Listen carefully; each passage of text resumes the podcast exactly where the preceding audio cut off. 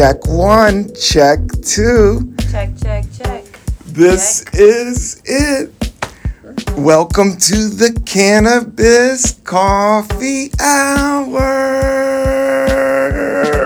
with your host, me, Rob Cantrell. Oh my gosh, I have an exciting episode, a great episode, an epic episode. If you're into music, if you're into reggae, if you're into film, if you're into cannabis, this covers everything. And we got some hot coffee. But my guest is super cool, super interesting, super cool to do this podcast. Uh, she is the daughter of the famous filmmaker, uh, the person that wrote and filmed Harder They Come. We're going to talk about the film Harder They Come. They, the Harder They Come is doing a play version, a live version in the New York Public Theater. And we're in Manhattan right now. We are in the bowels of the theater. But I'll let her I'll let her jump on the mic here before I talk too long. so please give it up for Justine Henzell. Thank you so much. It's such a pleasure to be here. It's such a pleasure to be in New York City, um, even though it is Welcome. so cold. I'm, I'm an island girl. I was born and raised in Jamaica, so Oh, wow. um, the snow yesterday, you know, it was a little disconcerting for me, but. I'm loving it, and I'm loving the reason that we are in New York City. It's exciting. It's exciting, and you brought the sun, Justine. You brought the Jamaica's sun to us this morning. You saying it's all cold? The sun is like hitting my face. Way, way. Uh, when, when I was walking up to, uh, it's such a great. The public theater is so dope. Everybody, is. It is the yeah, iconic. Right here, you're right on the cusp of the Lower East Side. You're in the village, but it's also just a beacon of art. I saw some great concerts at Joe's Pub over here. Um, Sure. Um, but yeah, you saw the the first play. Okay, let's let's talk. I, am talking too fast. So Justine, you're from Jamaica. Your father made this movie. This movie put him on the map um, in terms of reggae culture and filmmaking. Absolutely. So, Harder They Come was Jamaica's first feature film ever, right? So Yes. it was it came out 50 years ago and my father Perry Henzell co-wrote, produced and directed the film. It was his first feature, it was Jamaica's first feature, and it was truly groundbreaking because it was the first time Jamaicans had seen themselves represented on the screen. So it caused a riot the opening night and there were lines around the block for weeks afterwards and it was really a rapturous response um, and my father you know also born in jamaica um, went to school in jamaica and he he really felt Perry felt that Jamaica was the center of the universe. He felt it was the most important place and that the people were the most exciting people. I can dig it. The fact that, you know, the best coffee is in the Blue Mountains and the best ganja is grown in Jamaica also didn't hurt. Yes, yes. Preach on. It is. I've been to Jamaica and I love the coffee and the Blue Mountain coffee. They sell it for $100 a bag. So you could have made some extra cash bringing that over here and selling that with the play. But keep, t- I mean, this film, yeah, I just watched it again last night. I own a copy. I brought the copy with me. Uh, I remember the first time I saw it, they used to show this at uh, college towns, like at music venues, at small music venues. Now, I have personal touch. Is I was born in 1972. All right. And 72 is like a magical year. Anybody that's born in 72, we're Gen X to the core. Uh, and we saw a lot go down. And especially, you know, reggae culture kind of super splashed around globally in the 70s. Um, and that was with Jimmy Cliff. I mean, you talk, everybody talks Bob Marley, but Jimmy Cliff was like right next to his uh, legacy in a lot of, and but this film, I mean, it all comes back to Jimmy Cliff in this film and your father's vision. And I did watch it last night, and what's what I want to portray is like uh, I have done been in TV and I've done some film. He casted all Jamaicans, all Jamaican actors, all the shots, all the cast, all the grip, all the camera people It was incredible. He said very early that he had a decision to make. Was he making this film for Jamaicans or was he making it for an overseas market? And he decided he was making it for Jamaicans. Yes. Which meant that his choices, once he had made that decision, his choices were very clear. He actually cast non actors, he did not have scripted dialogue. He believed in finding the action and bringing the camera to the action. He believed in absolute authenticity before authenticity was a you know phrase that everybody throws around these days. Yeah, so he those people were cast for what he called star appeal mm-hmm. and the energy of the character. So we had a dentist, we had an insurance salesman, right? We had all these people who had never been in front of a camera before. Jimmy had never been in front of a camera before.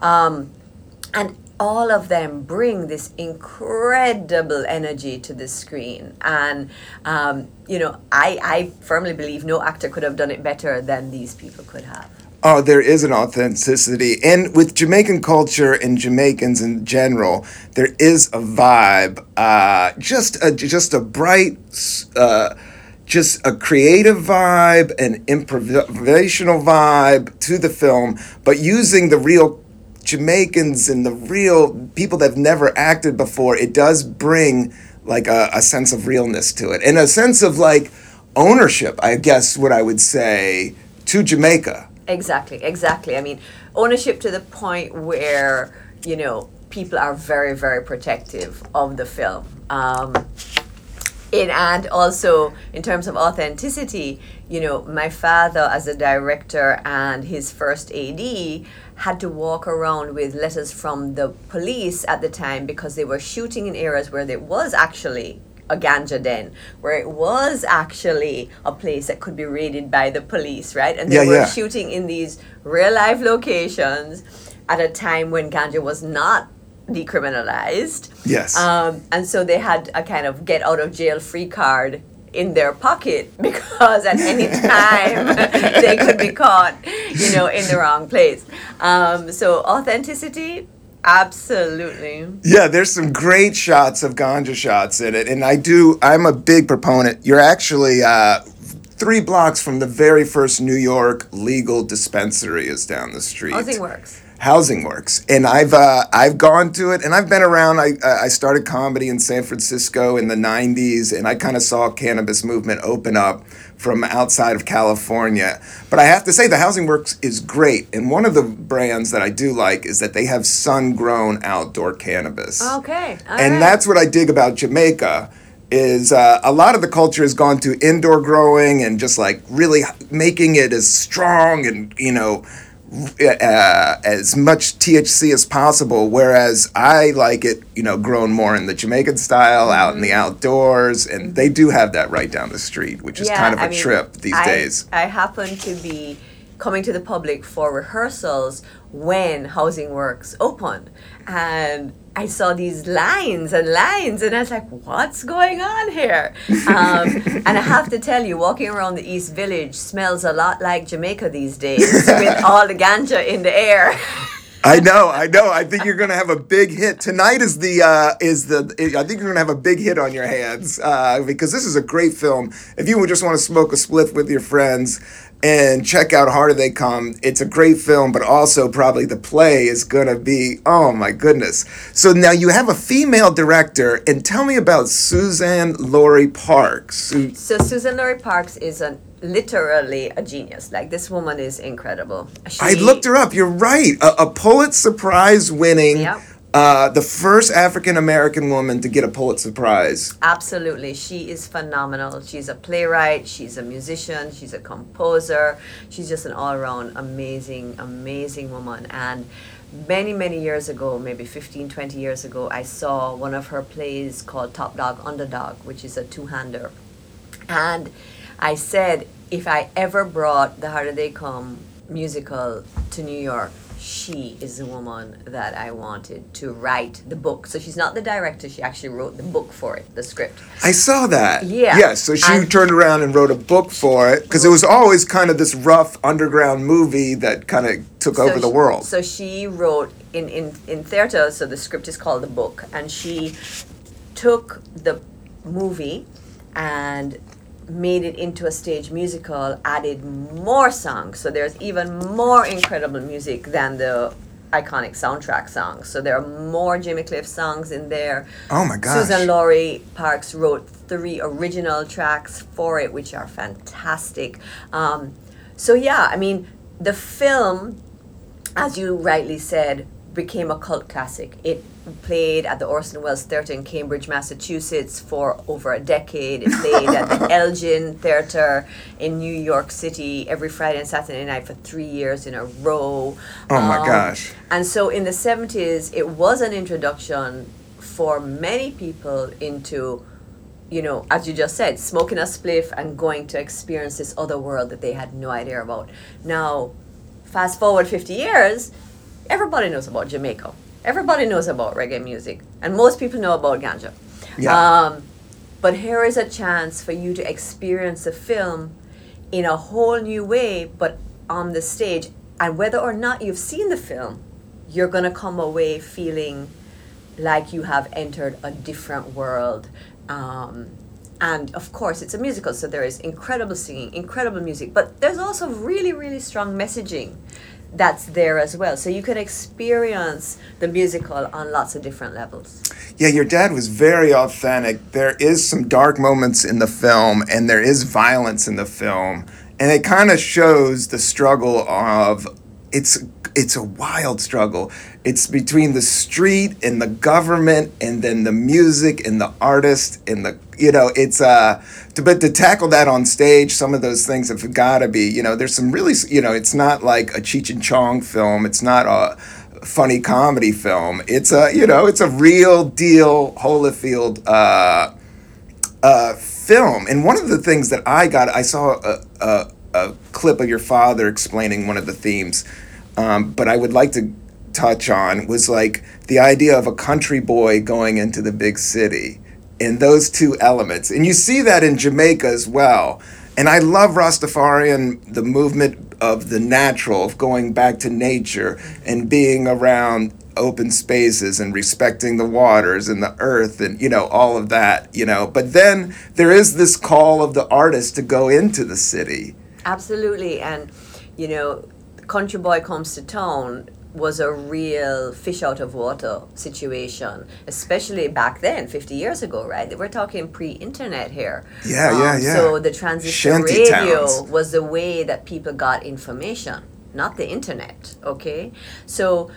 Jimmy being cast as Ivan was perfect because Jimmy was a country boy from Somerton in St. James, which is near Montego Bay, Okay. who made the journey to Kingston to fulfill his dream of becoming a recording artist. And he had. I mean, Jimmy at the time when the film was done was an established recording artist. Wow. Um, and all this, there are four Jimmy Cliff songs in the soundtrack. The only one that is original to the film is the title track, The Harder They Come. Um, so he wrote it after a conversation with Perry. He's an incredible lyricist. He wrote that. And the scene in the movie where Jimmy is recording as Ivan, The Harder They Come, is the actual first recording of that song. Oh my gosh. Yeah, it, it, oh it's, my I mean, gosh. Talk about authenticity, right? Like Yeah, yeah, yeah. incredible. Um, and then Universal Music to acknowledge the 50th anniversary have re-released the vinyl. So all you people out there who love vinyl, Universal Music have re-released the soundtrack on vinyl, and for the first time have included that live track. oh wow. So it has a bonus track on the vinyl from Universal, and it's really, really fantastic. Yeah, I remember that scene. He's literally like the most spacious desk. It's the most raw environment, and he's just singing to the track, and you could see the melody and everything. But it's before all the heavy music and inspir- before it's mixed. So yeah, that's a powerful, powerful scene. And yeah, I don't mean to give your dad that much props, uh, but that's one of his best cuts. I You know, love that scene. And Yeah. It's so it's so intense, and Jimmy is just, you know, the the passion is just oozing out of him in that performance. It, and I think the brilliance of the director is that he stays on him. You know, many people would have cut that scene short, but he doesn't. He like you're there with Jimmy delivering this song, and you're you're on him um, you know, it wasn't a real recording studio; it was a real recording, and it's it's tremendously exciting. Uh, I think you understand why you want this character to succeed because you know, not giving any too many spoilers here, but he does some things that aren't great, but you still are rooting for him because you understand why he's doing these things. And it comes out in the lyrics of the song. And uh, yeah, he goes through so much, like in the movie. Yeah, I don't want to give too much, but yeah, he has to go through. As I mean, as powerful and passionate as the song, you know, is this triumphant song. But what he has to go through is uh, really humbling. Like when I watched it, I was like, "Oh wow," you know. absolutely and and on, in the musical you know you absolutely it's it's somebody said to me last night after the performance at the public last night they said you know they've watched the film countless times um, and you know if you're not familiar with jamaican culture and the struggles it can take you a few watches to get all the nuances of the film they said what they appreciated about the musical is that it was a lot more clear. The roadmap and and Ivan's journey and arc and the struggles that he's up against were much more clear in the musical for them, um, and so they found they thought that it would be just as exciting, but maybe a little more accessible for an audience that was not very familiar with Jamaican culture. I agree. I agree because all the songs are amazing, but then to hear them live, that you're like going to a concert. You know, it's like going to a concert. And nowadays, concerts, I don't want to stand for two hours. You know, I want to sit down. I want to be entertained. And with reggae, I might smoke a spliff before going into this play. So I don't want to be dance. I want somebody's elbow to hit me in the head. I want to sit there and chill and actually see some really great. I mean, in terms, that's the thing about New York is people can complain about New York about how it's so crazy and and, and uh, so busy and so many people.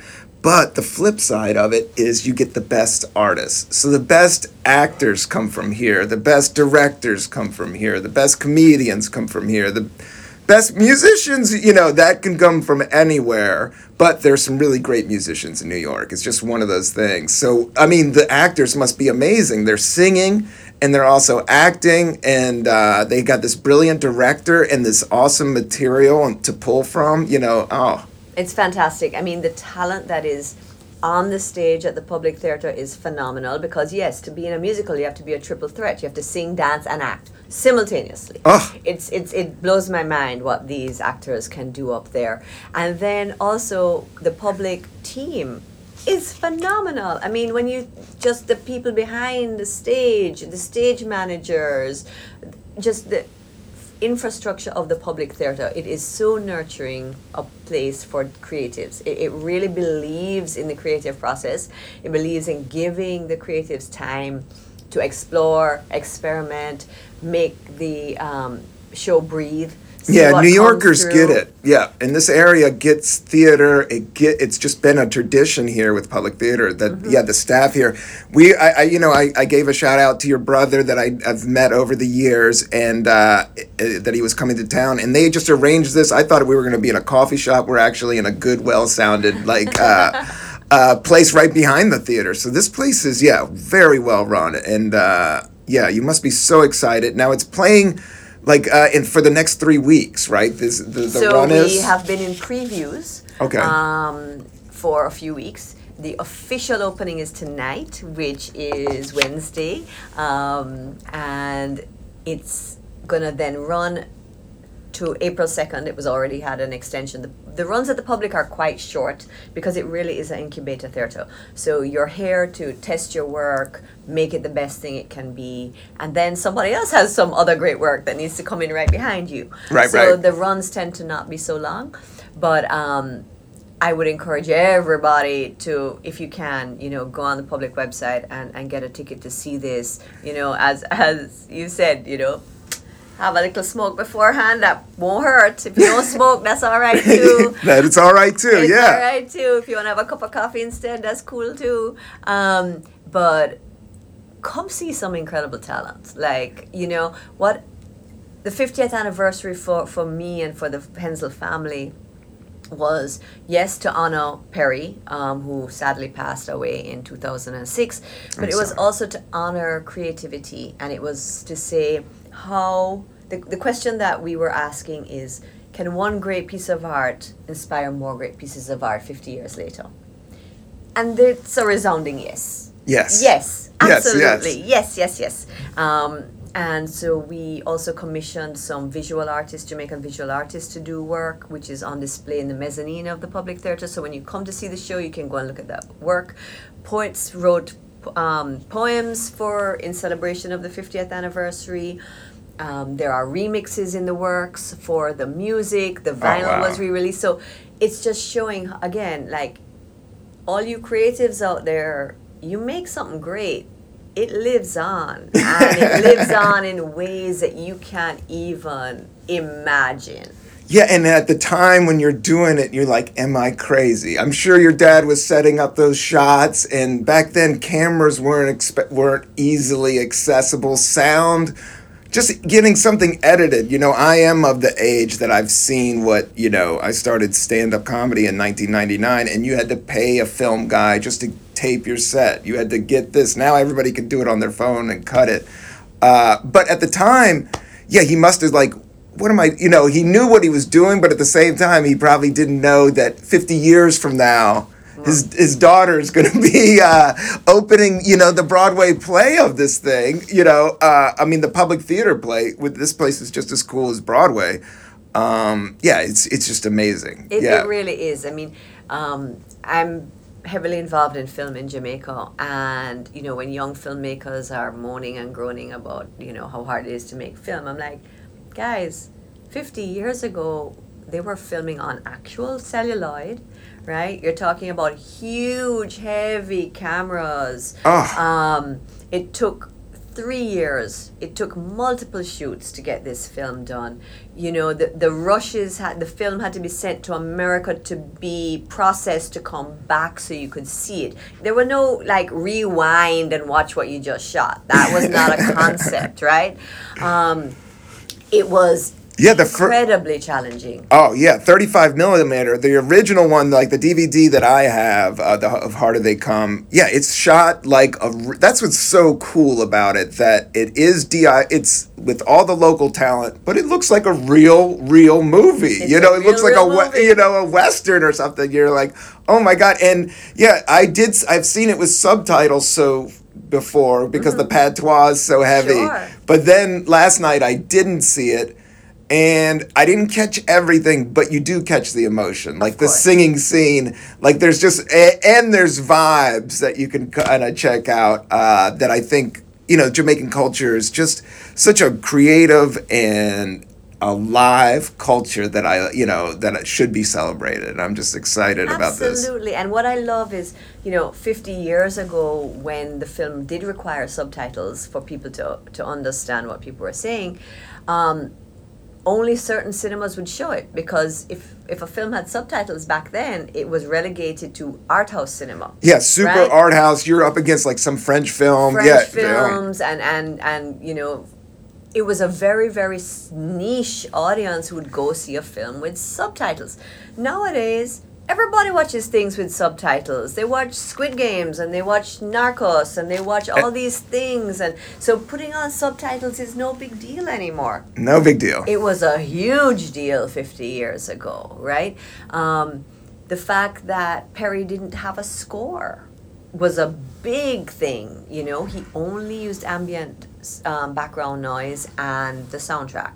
oh, that's cool. So people don't know because they don't miss it, right? So there's so many things that he did that he was forced to do by lack of resources, but he made up for that with just invention and imagination, you know. Yeah, you got to work with what you got. You got to work with what That's you got. what of this podcast. I'm taping this with two lav mics on my phone, you know, and I edit it all, and I do it every week, and it's just my passion project. But I do talk about like, uh, especially these days, and in Jamaican culture, like the less you have sometimes makes you more creative. It can absolutely do that. I agree. um, especially with art, and especially with film, and yeah, you get into the, like the Hollywood game.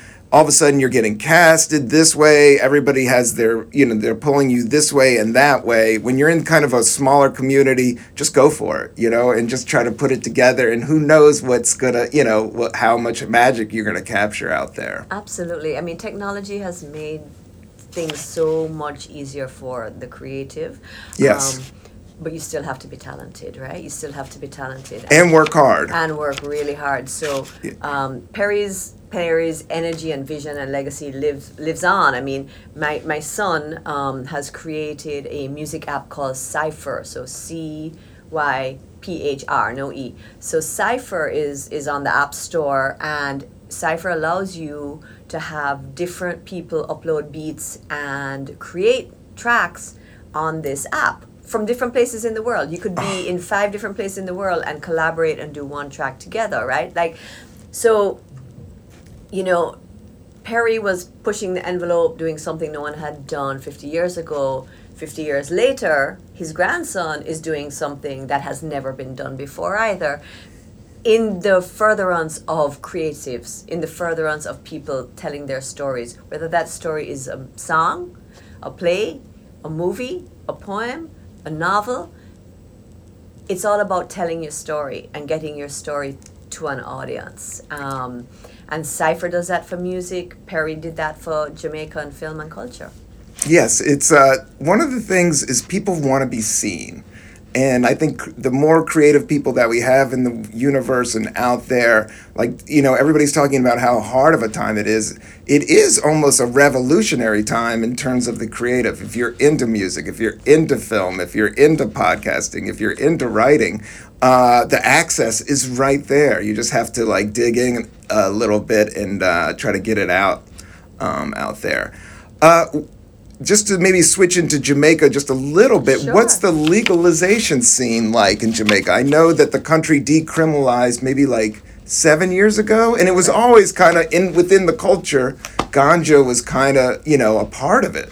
Right. So ganja is now legally decriminalized. So for personal use, you are absolutely allowed to have a certain amount of plants. I think it is five plants for your personal use and carry a certain amount of ganja on your body. So you can no longer be arrested for that. Um, however, if you want to cultivate on a large scale, you do need a license for that. And export is still you have to um, get a license to export. So it's not legalized, it's decriminalized. And if you want to do things on a big scale, then you do need to go through the Cannabis Licensing Authority.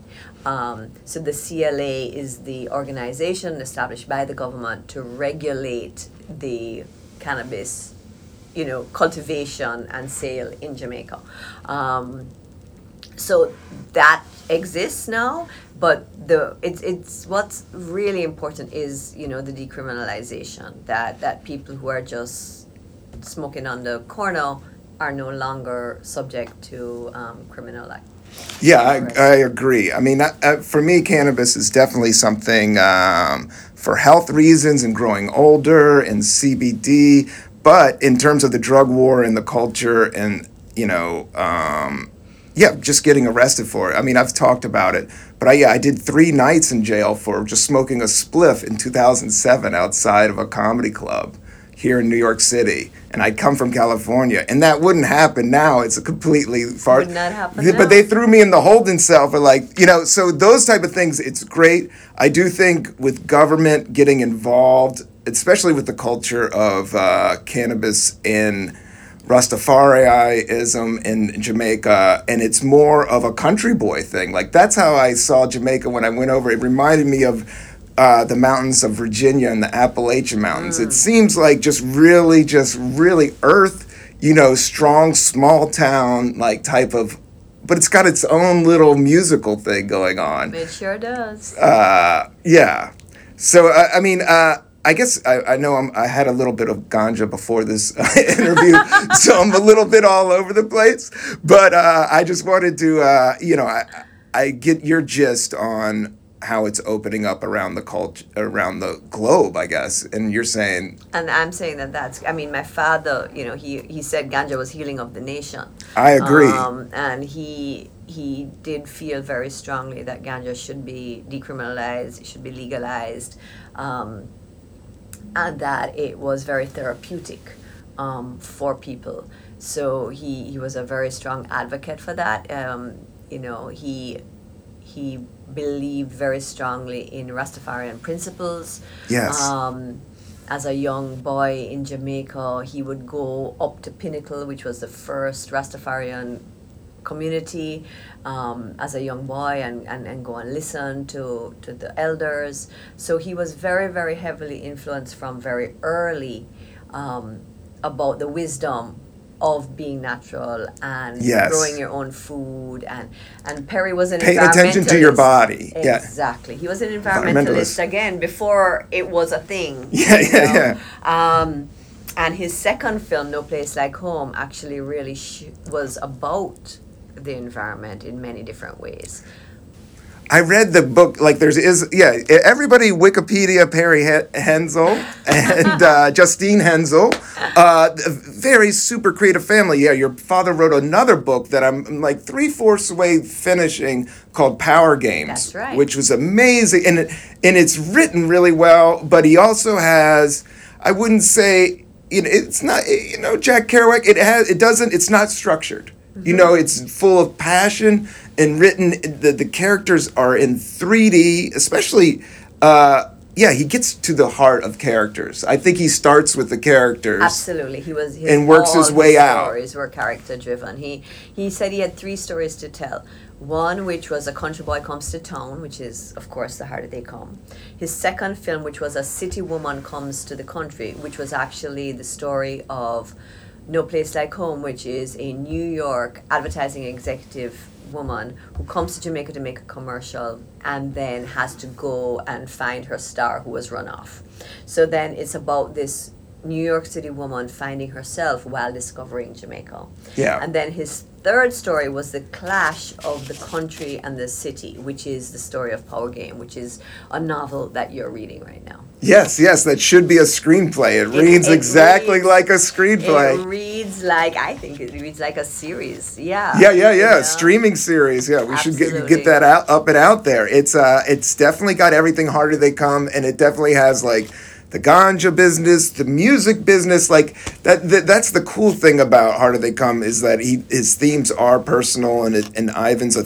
You know, you could yeah. Jimmy Cliff is has this cool star power to him, and it's Incredible. not. And he's not like your traditional dreadlock type dude. He's just like a regular dude, but when he sings, it's just this super powerful, cool message. Like his songs, like he's played with the Grateful Dead, like he's gone on. His career is just as big as Bob Marley is. You know, his career is no joke. Like No. how big of a superstar.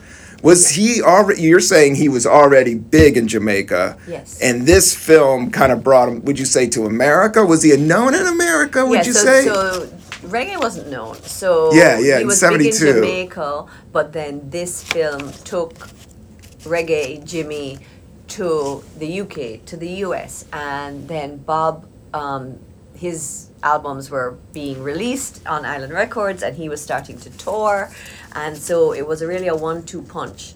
You know, you had Harder They Come and Jimmy Cliff, and you had Bob Marley, and those two things got reggae to the world. And the Harder They Come soundtrack is like a reggae sampler, right? So it's not all the same type of music, not at all. I mean, Johnny Too Bad and Many Rivers to Cross are two completely different types of Jamaican music. Yeah, where you going with that ratchet in your hand? Exactly, exactly, right? So, you know, it was able to to make people understand that Jamaican music, they're, they're, if you like a ballad, we have ballads. If you like something that Many rivers to cross. Yeah. incredible. Sitting in limbo. What a Oh, oh. blow your mind song. You know, It is Um, the ultimate mixtape. The Heptones are on it, right? right the heptones So- are on it with um, and and so it, it really is in fact the the um, U.S. Library of Congress inducted it into their library two years ago, um, and it's only the second reggae album to ever be inducted into the Library of Congress. And it says, you know, because it's historically, culturally significant to the country, and the country they're talking about is America. They're not talking that this is significant to Jamaica. This is the U.S. Library of Congress, and I thought that that was really an incredible um, acknowledgement of the strength of this soundtrack and how it bridged the gap. And your dad's film, though. Jamaica. I mean, yeah, it, you're you're 100% right. But yeah, for America, that was my first experience, I guess, with the Jamaican culture. Right. And in the 80s, people talk like Bob Marley.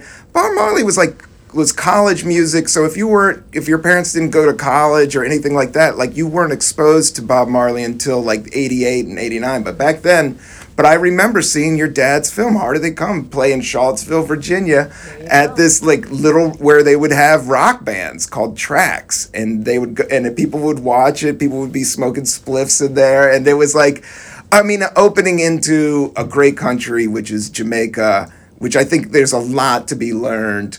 Uh, in terms of music, you know, as a as a person that loves music, and I'm gonna let you go. I promise I'm gonna let you go because you've been too cool. We're at 35 minutes, and I don't want to stretch your time. But uh, I th- what you said about your dad shooting uh, Harder They Come, how it wasn't scored, that he used background music.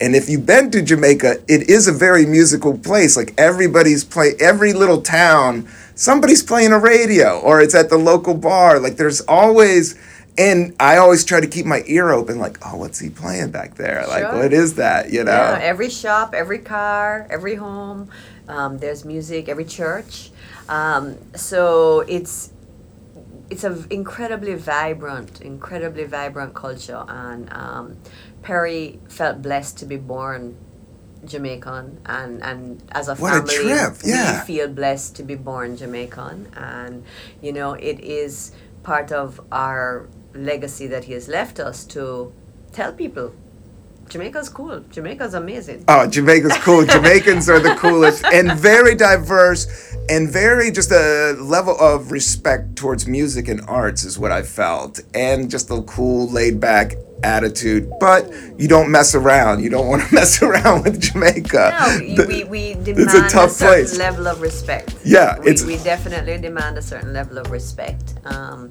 you know, we, we have a, a phrase in Jamaica that we're little but we talawa, um, which means we're little but don't discount us. Yeah. Um, and everybody who knows about track and field knows about that. um, you know, um, and bobsledding. uh, Yeah. and- right, exactly, exactly. So it's it's it's a it's a blessed island, um, and and you were born there. Yeah, my both my parents were born there. I was born there. My children were born there. Um, Did you see Bob Marley? I talked to your dad. He said, or not your dad, your brother. Mm-hmm. Did you get to see Bob Marley once, live? Only once. We'll close the close it out with that for the cannabis cup. What was that vibe like? Oh, Do you incredible. Remember what really- went I was down? really young. Okay, really young. Um, but no, I mean, you Kingston. in Kingston, um, and there you cannot miss the magnetism and intensity of a Jamaican stage show. So you can't get to Jamaica to see a reggae show right now, but you can make it to the public theater to see reggae. Yeah, yeah, yeah. You You can. know, you know, it's it's a lot closer. It's this. You will get the Bob Marley and Kingston vibe. Yeah. Uh, Jimmy Cliff and uh, and Kingston vibe. If you come to this show, Harder They Come at the Public Theater. You can check it out on the website. The Public Theater website has tickets, and uh, yeah, Not many tickets. We're pretty sold out, but go check it anyway. yeah. Check it anyway. Uh, buy the soundtrack, stream it. Look out for the new vinyl release, and then if this play takes off around the world, go check it out. Absolutely. All Next right. stop Broadway. yes, that's the truth. Next stop, let's put it out there into the universe. Peace and love, Jah. Uh, thank you so much, Justine. you, are too thank cool to do this. This is Oh, opening night, it. so I'll let you go. Yeah, Thank you so much. Really appreciate it. Appreciate it. everybody. yeah.